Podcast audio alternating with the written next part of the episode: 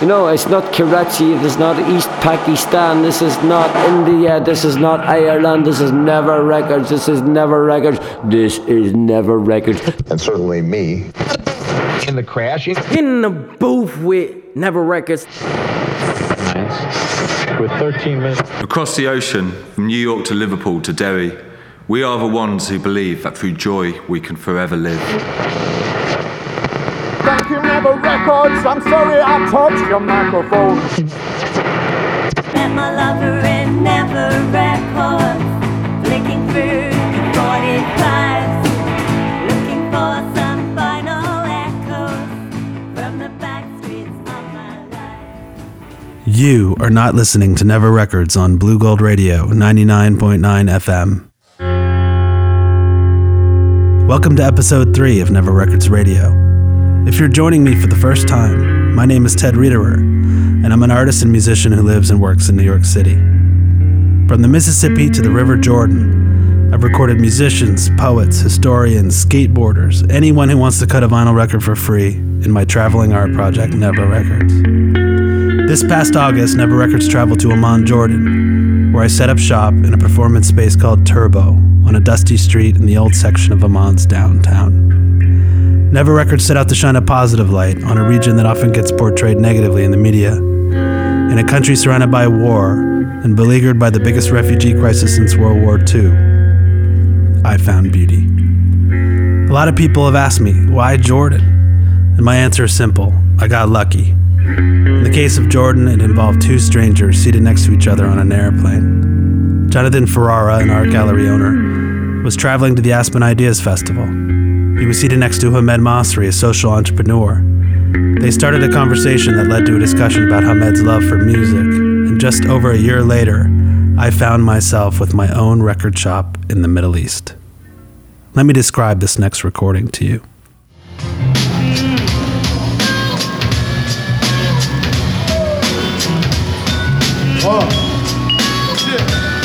It's opening night at 45 King Hussein Street, and it's a hot August night in the Middle East. There is no air conditioning, and everyone is smoking cigarettes. People are baffled by what's happening here, and they're wondering why someone would travel 5,000 miles and record vinyl records for free. But they are also genuinely curious and excited. A black car pulls up outside ominously. Rose and I go out to see what's going on, and my hosts worry.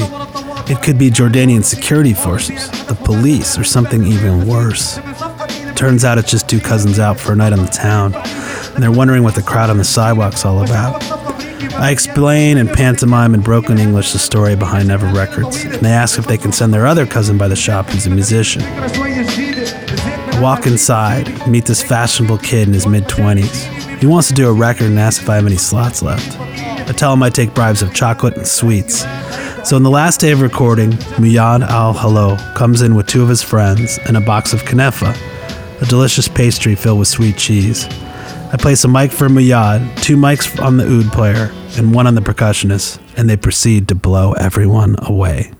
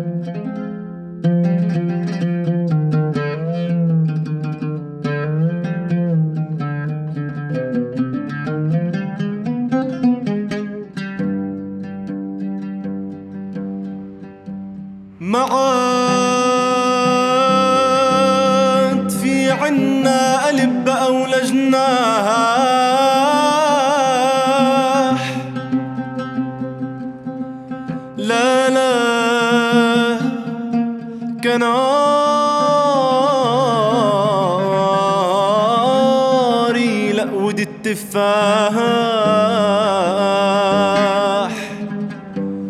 ما عاد عمرنا مثل الحلم كيف راح.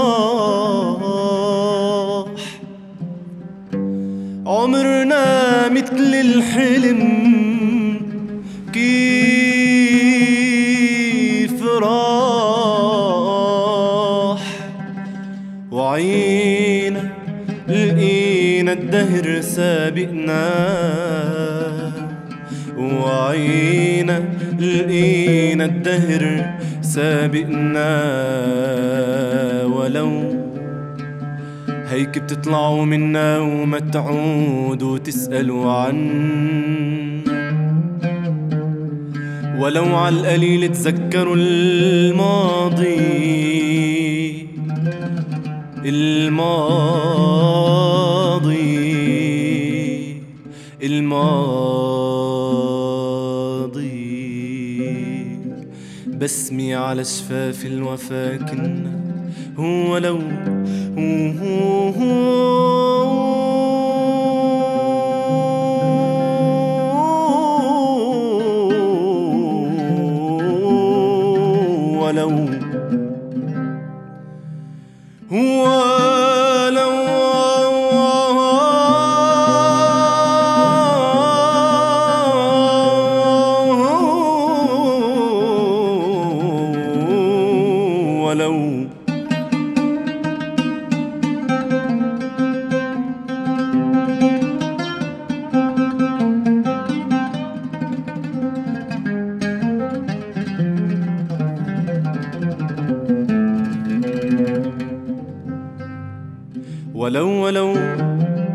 هيك بتترك المجروح. العفراء كن صفع آخر روح. متعوب فكره من كسر قلبه عدروب كن روحه بتجي وبتروح. هو لو هو هو هو هو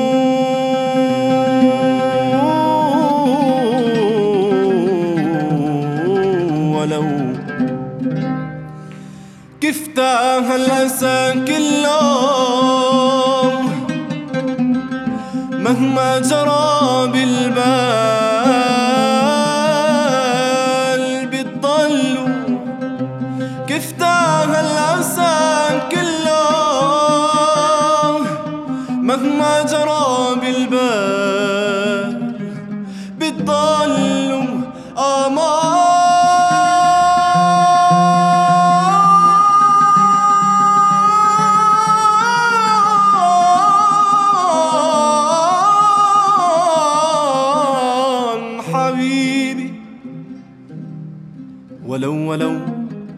هيك بتطلعوا منا وما تعودوا تسألوا عنا.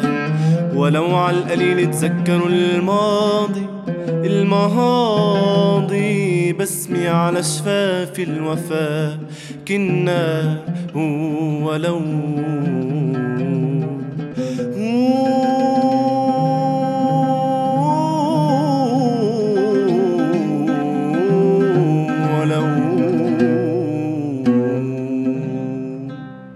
not listening to Never Records Radio.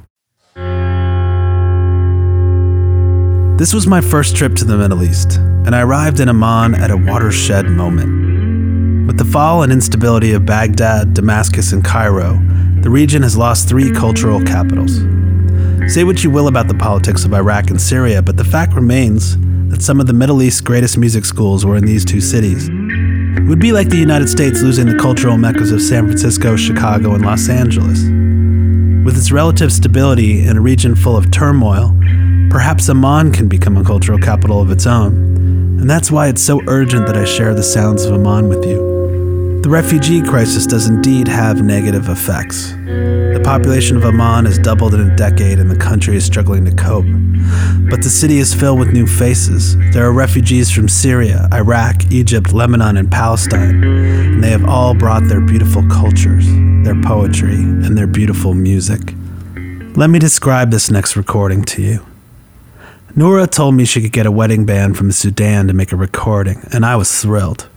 There is a very small Sudanese community in Jordan, numbering around 3,000. Many are asylum seekers and face the dual threats of discrimination and deportation. I was crestfallen when they canceled their first session due to a death in the family, but thankfully we convinced them to come back, and on my second to last night in Jordan, Sada Simo recorded. The band was dressed sharply in suits and ties. One of the vocalists was wearing a beautiful hand dyed hijab. They were Fur tribespeople from Darfur, and they sang in a dialect that no one could understand. Like many participants, they were hesitant and shy at the start, but as soon as they started to perform, everyone began dancing. I mixed the songs quickly and I played them back over speakers, and we all danced together. I will never forget that moment.